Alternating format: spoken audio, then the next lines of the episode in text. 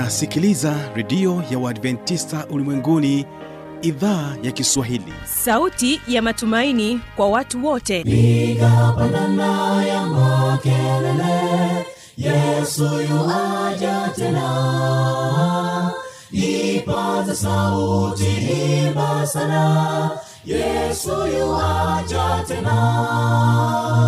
Anakuja anakuja yesu yuaja tena.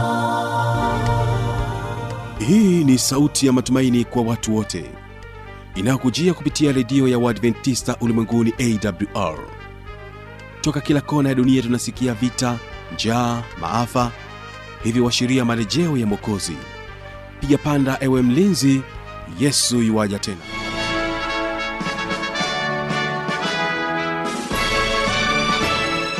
unaendelea kuitegea sikio idhaa ya kiswahili ikikutangazia moja kwa moja kutokea morogoro tanzania kwa masafa mafupi ya mita bendi 25 unaweza kunipata kupitia rock fm bila kusahau morning star fm hilo msikilizaji ungana nami kwa njia ya mtandao wa www org. Hii leo utakuwa nami mtangazaji wako kibaga mwaipaja ni kusii tuweze kuwa pamoja mwanzo mpaka mwisho wa kipindi hiki cha watoto wetu. Basi msikilizaji wanaotufungulia matangazo kwa njia ya nyimbo ni waimbaji wa lemara kwaya kutoka kule arusha wanakwambia umefika wakati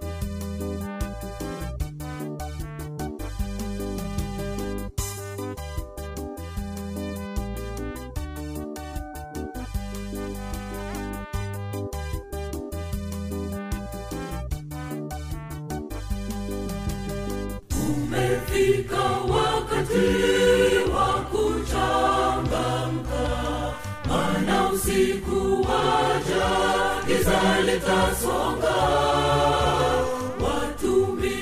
wa mungu twapaswa kuwa macho tuwe tayari kama wanawali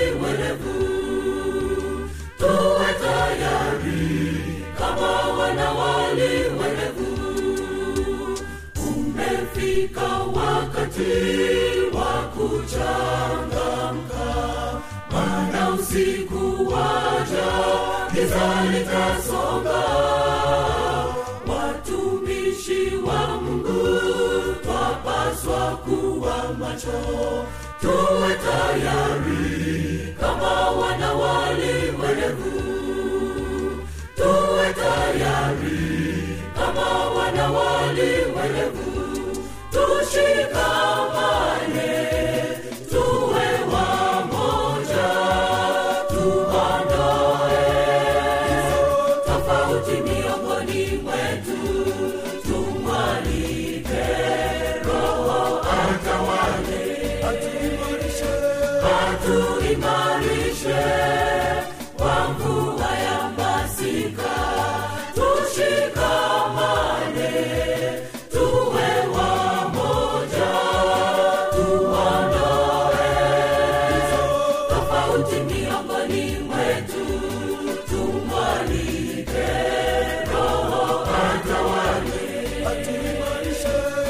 atuimarishe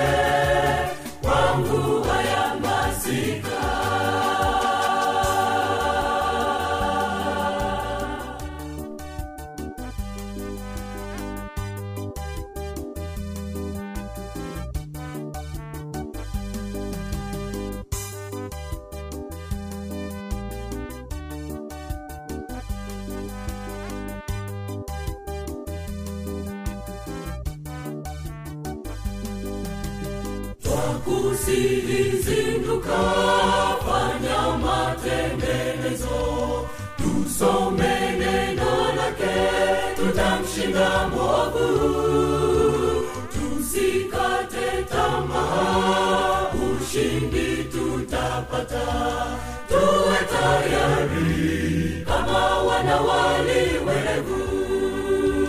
Tuwe tayari kama wanawali werevu. Twakusihizinduka fanya matengenezo. Tusome neno lake tutamshinda mwovu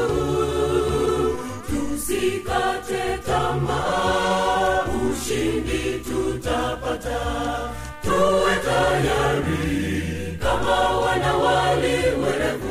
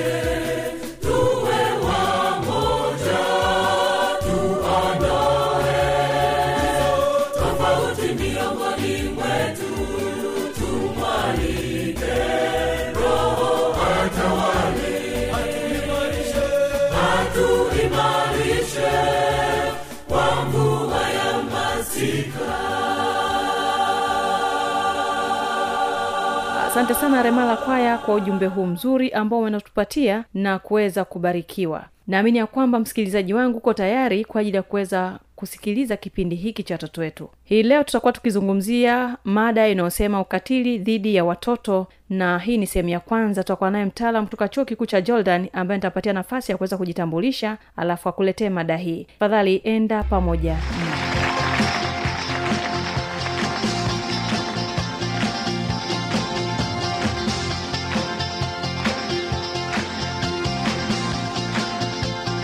leo tutazungumzia kuhusiana na ukatili dhidi ya watoto. Mimi ni fanuel tanda na tumeweza kupata fursa pekee ya kuweza kuwa na mtaalam ambaye ataeleza vizuri sana kuhusiana na ukatili dhidi ya watoto unakuwaje kuwaje na nini maana ya ukatili na maana ya mtoto na kuna aina ngapi za ukatili. Zote ataeleza kwa ujumla wake ili tuweze kuelewa kwa uzuri kabisa. Ninaye hapa mtaalamu wetu janet gregory ambaye ataeleza kwa uzuri kabisa. Janet karibu sana ili uweze kuweza kuendelea na mada hii kuhusiana na ukatili dhidi ya watoto.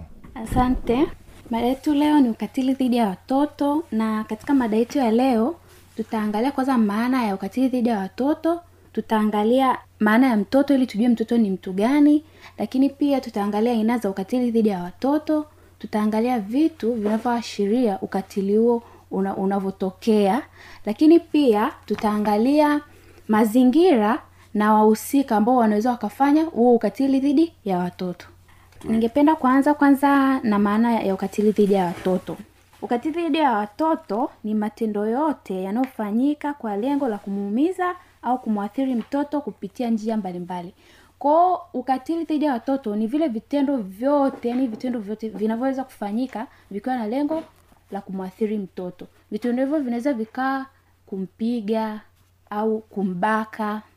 Kitu kingine maana ya mtoto. Mtoto ni nani mtoto ni mtu yoyote ule mwenye umri chini ya miaka kumi na nane.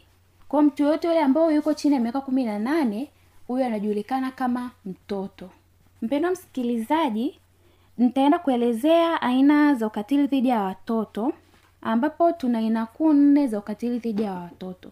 Aina ya kwanza ni ukatili wa kihisia aina ya pili ukatili wa kimwili aina ya tatu ukatili wa kingono na aina ya nne ni kutelekeza mtoto nitaanza kuelezea aina moja moja na vitendo ambavyo vinaashiria ukatili huo.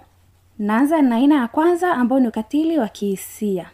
Ukatili wa kihisia ni aina ya ukatili unaohusisha matendo yanayolenga kuharibu na kuathiri vibaya hisia na utu wa mtoto katika kujitambua kujipenda kujiheshimu na kujithamini kwake.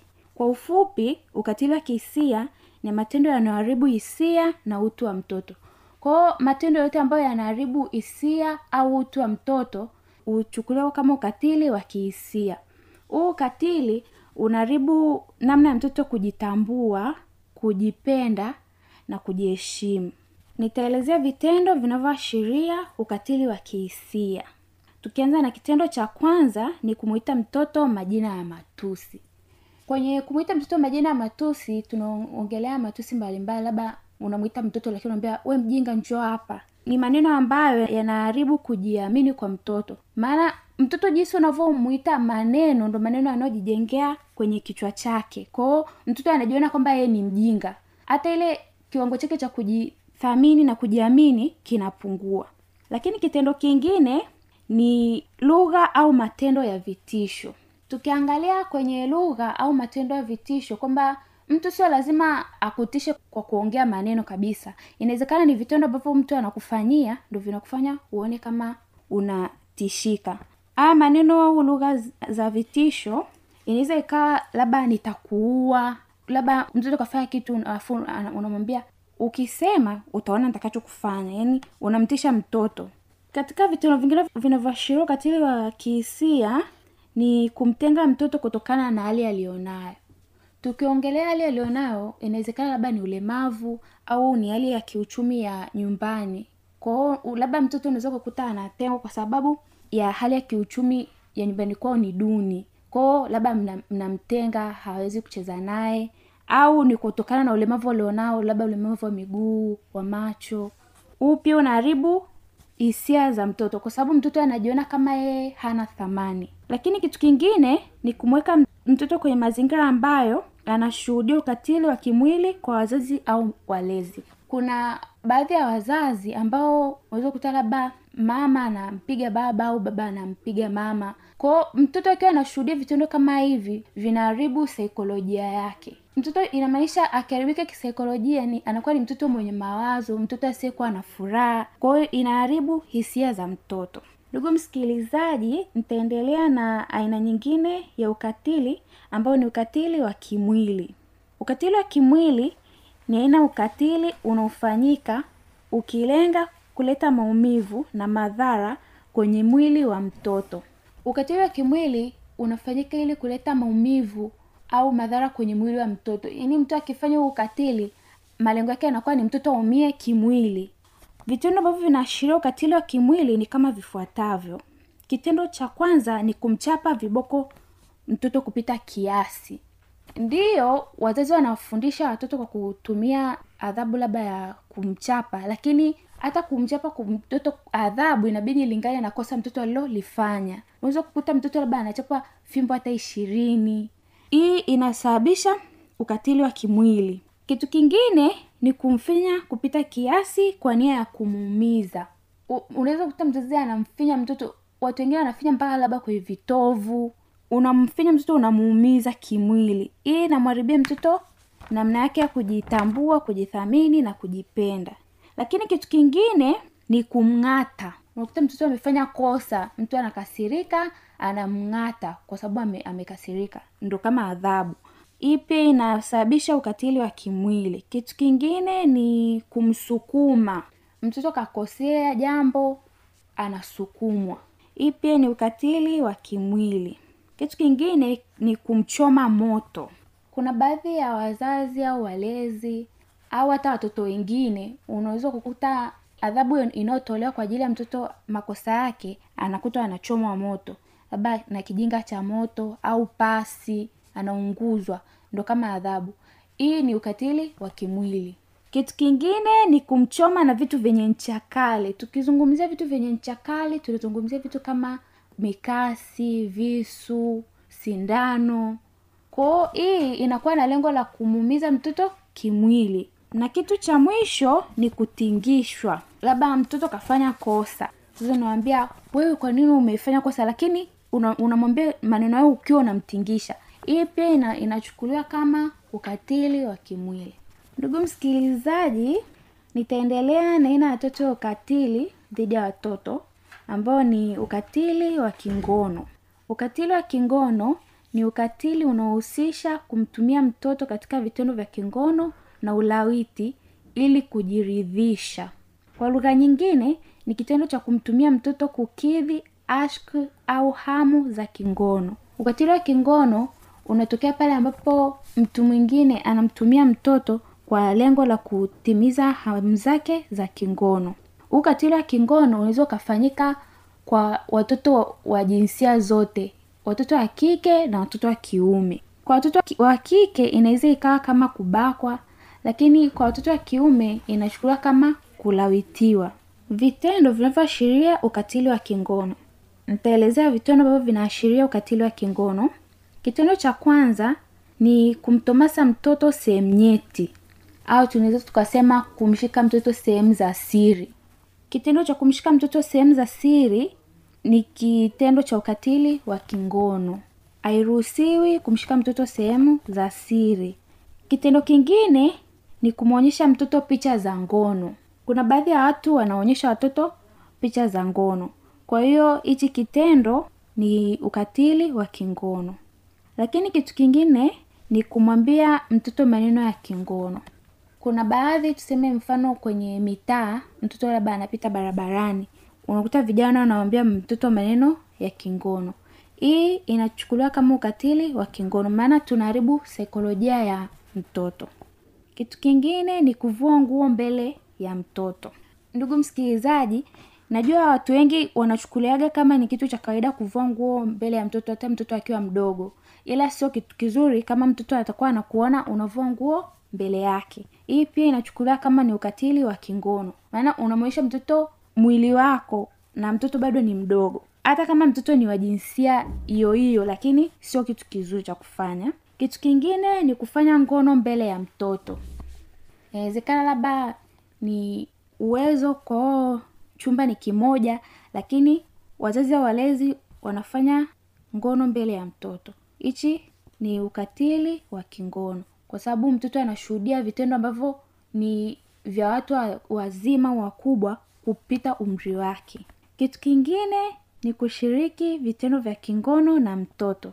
Tukiongelea kushiriki vitendo vya kingono na mtoto ndo tunaongelea mfano kubakwa au mtoto amelaghaiwa lakini akashiriki tendo la ngono. Watoto hawaruhusiwi kushiriki matendo ya ngono kwa hiyo huu ni ukatili. Maana mtoto hana maamuzi yake sahihi bado ni mdogo. Kitu kingine ni kurikodi watoto akifanya vitendo vya kingono.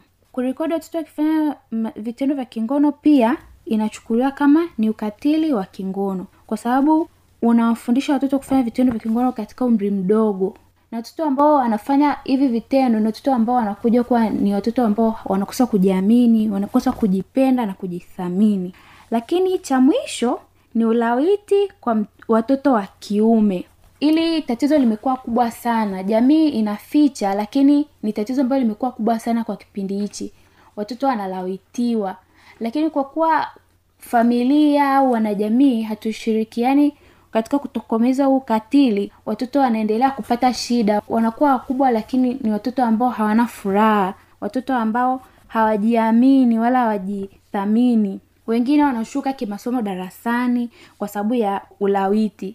Wengine wanashindwa kusema kwa sababu watu wanaofanya vitendo hivi ni watu ambao ni watu wa karibu sana na na wao. Kwao inakuwa vigumu mtoto kuelezea. Ndugu msikilizaji nitaenda kumalizia na ina ya mwisho ya ukatili dhidi ya watoto ambao ni utelekezaji wa mtoto. Utelekezaji wa mtoto hiki ni kitendo cha kukataa kumpatia mtoto mahitaji yake muhimu kama chakula mavazi na malazi. Najua wengi tukisikia utelekezaji wa mtoto tunaelewa kama mtoto kaachwa tu. Lakini inawezekana unaishi naye nyumbani lakini umgei mahitaji yake muhimu. Kutokumpa mtoto mahitaji yake muhimu hii inaitwa ni utelekezaji wa mtoto. Utelekezaji unaweza kuwa kwa kutokuwa mahitaji ya kimwili kihisia au kielimu. Tukisema mahitaji ya kimwili ni kama mavazi malazi chakula lakini mahitaji ya kihisia ni kama upendo. Watoto wana haki ya kupendwa wanahitaji kuonyeshwa upendo ili akwe katika maadili mema. Lakini pia kielimu kila mtoto ana haki ya kusoma. Watoto wanahitaji kupelekwa shule ili wapate elimu. Vitendo vinavyoashiria utelekezaji wa mtoto nitaelezea vitendo vinavyoashiria utelekezaji wa mtoto. Kitendo cha kwanza ni kutokumpatia mtoto huduma muhimu. Huduma muhimu mfano chakula mavazi malazi. Kwao kama mtoto apatiwa hizo huduma muhimu na mzazi au mlezi hii tunaita ni utelekezaji wa mtoto. Na unajua mtoto ili kukua anahitaji haya mahitaji. Haya mahitaji ni mahitaji muhimu ili ya katika yeye ukuaji wake mtoto hawezi kufanya hata vizuri hata darasani kama hawezi hajapata chakula. Ujala asubuhi huwezi hata kusoma vizuri. Mavazi sehemu ya kulala inabidi upumzike vizu, apate muda wa kupumzika ili aweze kukua kimwili na kiakili.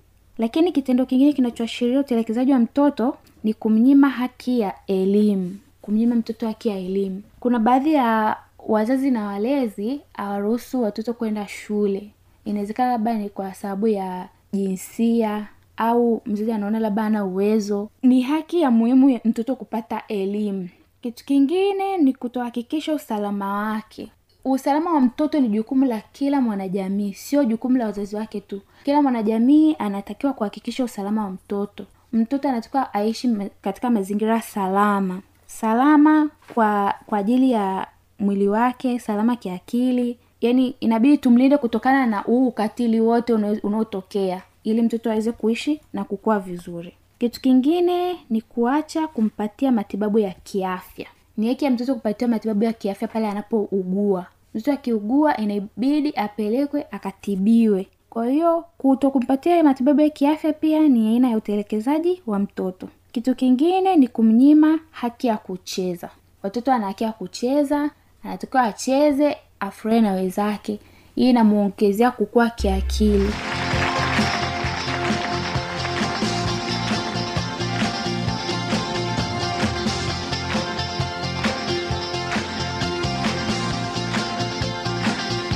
Basi msikilizaji tukutane katika kipindi kijacho katika mada hii hii ukatili dhidi ya watoto. Kama utakuwa na maswali maoni au changamoto anwani hii hapa ya kuniandikia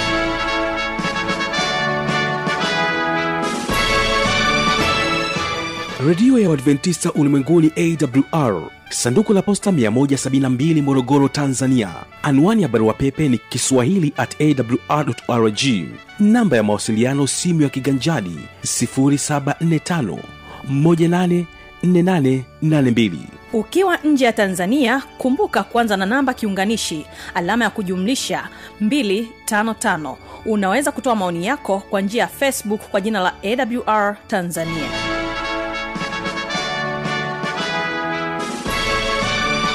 kesho tunapotoka hapa studio kumbuka kipindi hewani vijana na maisha. Naamini ya kwamba kijana mwenzangu utakuwa tayari kwa ajili ya kuweza kutegea sikio kile ambacho tumekiandaa kwa ajili yako siku ya kesho. Hawa pa waimbaji wa kutoka kule rwanda wanakwambia urukundo.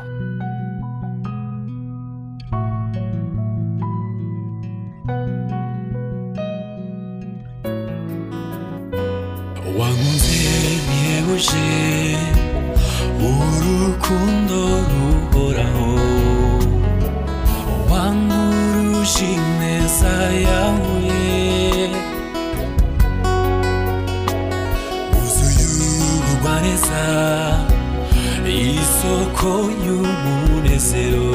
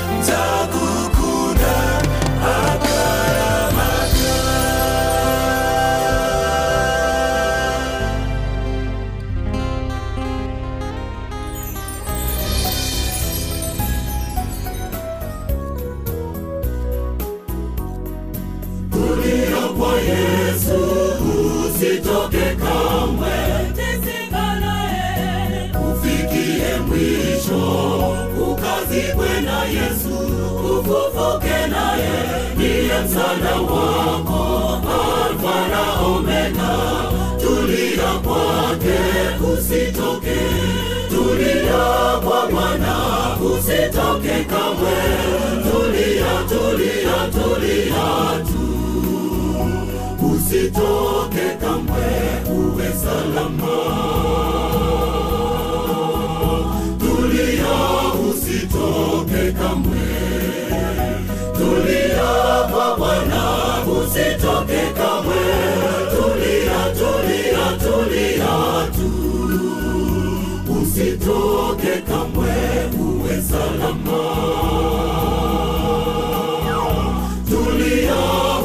usitoke kamwe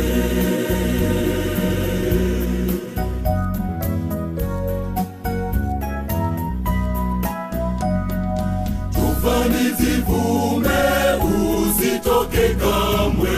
Kume imara nyakati za tabu mwite ataitika. Kwenye tabu zako yesu ndiye jibu ni mwanzo na mwisho tulia kwake usitoke tulia kwa bwana usitoke kamwe. Tulia tulia tulia tu. Usitoke kamwe uwe salama